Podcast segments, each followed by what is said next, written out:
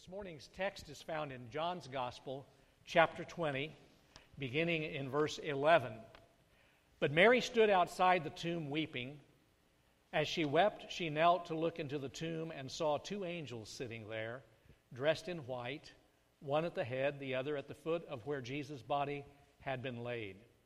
They said to her, Woman, why do you weep? They took my master, she said, and I don't know where they put him. After she said this, she turned away and saw Jesus standing there, but she didn't recognize him. Jesus spoke to her, Woman, why do you weep? Who are you looking for? She, thinking he was the gardener, said, Mister, if you took him, tell me where you put him so I can care for him. Jesus said, Mary. Turning to face him, she said in Hebrew, Rabboni, meaning teacher. Jesus said, Don't cling to me for I have not yet ascended to the Father. Go to my brothers and tell them, I ascend to my Father and your Father, my God and your God. Mary Magdalene went, telling the news to the disciples, I saw the Master, and she told them everything he said to her. Later on that day, the disciples had gathered together, but fearful of the Jews, had locked all the doors in the house. Jesus entered, stood among them, and said, Peace to you. Then he showed them his hands and side. The disciples, seeing the Master with their own eyes, were exuberant. Jesus repeated his greeting Peace to you. Just as the Father sent me, I send you. Then he took a deep breath and breathed into them, Receive the Holy Spirit, he said. If you forgive someone's sins, they're gone for good. If you don't forgive sins, what are you going to do with them? But Thomas, sometimes called the twin, one of the twelve, was not with them when Jesus came. The other disciples told him, We saw the Master. But he said, Unless I see the nail holes in his hands, and put my finger in the nail holes, and stick my hand in his side, I won't believe it. Eight days later, his disciples were again in the room. This time, Thomas was with them. Jesus came through the locked doors, stood among them, and said, Peace to you. Then he focused his attention on Thomas, Take your finger and examine my hands. Take your hand and stick it in my side. Don't be unbelieving, believe. Thomas said, My master, my God. Jesus said, So, you believe because you've seen with your own eyes. Even better blessings are in store for those who believe without seeing. There is a Latin phrase uh, if you have been to law school, you know all about it. Uh, and if you did not sleep through civics when you were in middle school or high school, you might also be familiar with it. But we're not going to ask for a show of hands, or are we going to give a pop quiz? The Latin phrase is habeas corpus. Habeas corpus means literally produce the body, or you shall have the body. Uh, it's a phrase that has come into our legal system because we did not trust tyrants and uh, cruel leaders and uh, those who would take the law into their own hands, and they would uh, just hide their political enemies or their detractors uh, away in prison, and nobody would ever know where they were. You know, if you if you kill an enemy, uh, you make that person a martyr, and that means you have more problems. And so kings and rulers would just just literally put somebody away. Nobody would ever know what happened to them. They were imprisoned. And in our legal system, uh, we've insisted on habeas corpus, produce the body. Uh, if you're going to uh, arrest someone, you have to produce that person in court. The person's body has to show up in court, and you have to bring charges or let that person go. You shall uh, show the body or produce the body. And uh, if you stop and think about it, that's a, a, brilliant and an elementary step in us understanding uh, that really everything we are is within our body. That, that you really can't talk about me or you without talking about our embodiedness, our physicality. Uh, Tom Long wrote a book and he was talking about this concept and he said, you know, if you say old Joe got arrested and he's uh, down in county lockup, uh, that sounds logical. But if you say Old Joe's body is in jail, but don't worry, his spirit is free and he's having a great time this week. Tom Long says it doesn't work that way because I can guarantee you if old, old Joe's body is in jail, Joe's in jail. Because that's all there is to him, right? Bodies are important, bodies matter. Have you noticed in the resurrection accounts that you've heard today from Paul's letter to 1 Corinthians that Callie read, and then in the scripture that I just read? Have you noticed how important Jesus' bodily resurrection is in the, in the narrative?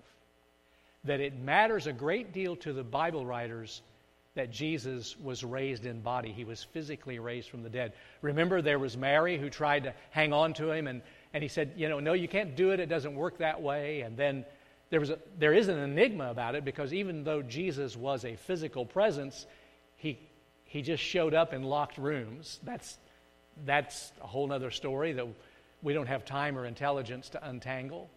Uh, but there, nevertheless, Jesus was a physical body. His body took up space, he spoke words, he heard. Later in John's gospel, he ate food. So there was a body. And uh, we know, of course, the story of Thomas. Now, through the years, Thomas has received a really bum rap. The only thing we know about Thomas is that he doubted. But honestly, he'd been away that Easter morning and he didn't get to see Jesus' body. And so when they told him the story that Jesus had come back from the dead, Thomas thought they'd been watching an episode of Black Mirror uh, or an old Twilight Zone rerun, or he wasn't sure what. He said, you just, I, he said, habeas corpus, produce the body. I'm not going to believe it till I see because this is too amazing to be real. And later, when he had the chance to be with Jesus, a week later, Jesus said, Have at it, Thomas. Put your fingers in my hand where the nail scar is. Put your hand in my side where they put the sword. I'm here physically. Habeas corpus.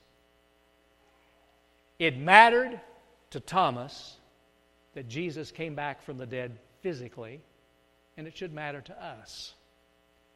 Now, let me explain to you, you just a little reminder why culturally this was such a countercultural message, why this was so unusual for the culture and time.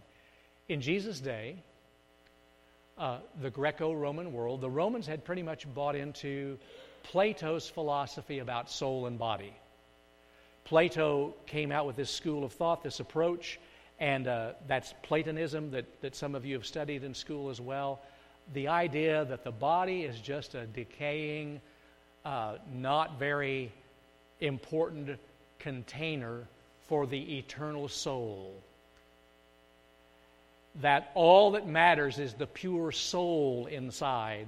The body is just like an old styrofoam cup that's kind of dirty and not going to last very long, and it's not important. I had a seminary professor who explained this very well one time. He said, the Greek thought is, I have a soul. The biblical thought is, I am a soul. Body, mind, spirit, all dynamically intertwined. You don't get one without the other, you don't separate them. And you can see that if you really push this Greek Platonic idea that a lot of us push, it just leads you to think that, well, I can do what I want with my body because all that matters to God is this little spark inside. That's not biblical. Jesus was raised physically. And actually, that's the teaching that started offending the pagans in the early Christian centuries. There's a record in AD 177 in Lyon, France, of followers of Jesus who were slaughtered. They were killed by pagans. And the uh, Roman physician Galen reports this, and he says that one of the reasons that the pagans were so enraged against the Jesus followers was that they emphasized the bodily resurrection of Jesus and the, the physical resurrection because they began to understand if Jesus was raised physically and God cares about all of our personality, body, life, then the highest allegiance is not to Caesar, but to the Lord. If Jesus is Lord, then Caesar is not Lord. And it threatened them. Now, by now, are you a half step ahead of me and you've figured out that many of us are much more Greek than we are biblical? We have followed Rome's thinking, and we act as if there is this dichotomy, a false dichotomy, between the secular and the sacred. The Bible never talks about that, by the way. There is no division, it's all God's. There is no division between secular and sacred. And, and here's the tidy, convenient way we do this. Okay, God, there's this eternal spark in me, uh, and you can have that because I want to go to heaven when I die. Don't want to go to hell. So, God, you can have the, the spark in me, and God, you can have Sundays sometimes. Sundays if, you know, Chiefs aren't on TV or Card- Cardinals tickets or. But then we say, okay, God, that's your part. Now, God, I keep all the rest my hobbies, my entertainment, that's my stuff. My job, my friends, my sexual behavior, my uh, finances, my ethical and moral choices, my politics. These are all mine, but I'm a Christian because I give you that little spark and I give you some Sundays. Not biblical. Not biblical. See, when Paul was writing to the Roman Christians, he would say in chapter 12, verses 1 and 2, I beseech you, therefore, that you present your bodies a living sacrifice, because he knew that because of the resurrection of Jesus, God claims all of us, all parts of us, that you present your bodies a living sacrifice. Dietrich Bonhoeffer reminded us that the resurrection of Jesus is not just to answer the question where we will go when we die, although I praise God that he does answer that question. Dietrich Bonhoeffer reminded us it's not the resurre- resurrection is not just about answering that question. The resurrection is about renewing us, making us over again, and sending us back out into the world. Sending us back out into the world to be resurrection people. As someone has said, uh, we are called to love this world until God gives us a better one. We're called to love this world until God gives us a better one.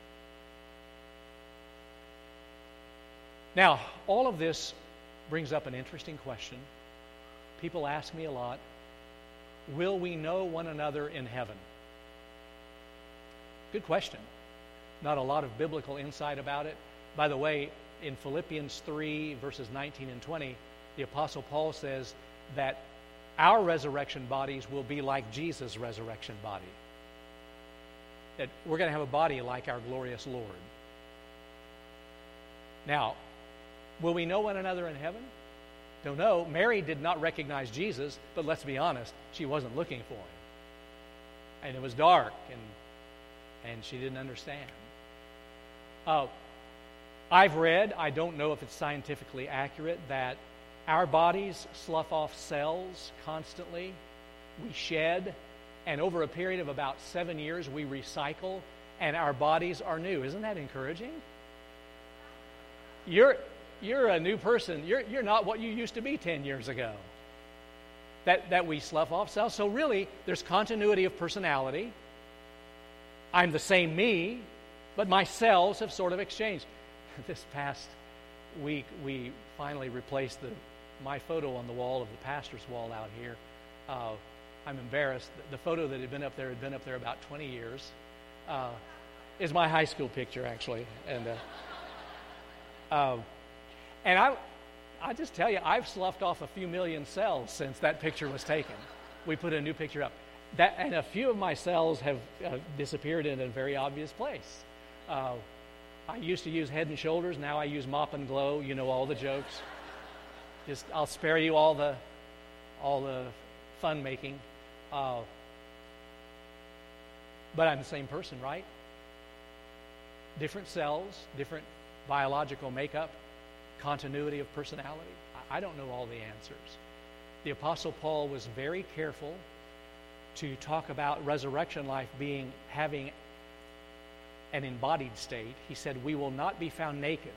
He wasn't into uh, spirits flitting around. Uh, no matter what you see in cartoons or what you see in movies, we don't turn into ghosts. We don't turn into angels. We don't turn into spirits flitting around. The Apostle Paul talked about being clothed. And in 1 Corinthians 15, he said, We will have a spiritual body in heaven. Uh, that's an oxymoron, by the way, a spiritual body. It's both and, it's a mystery. The resurrection body will be a spiritual body. All we know is, from everything Scripture says, our resurrection bodies will be wired for spiritual 220. No, no longer 110. It's going to be wired for 220. We're going to be able to do amazing things, and we're going to live forever, and we won't, there won't be any cancer wards in heaven. There won't be any dying in heaven.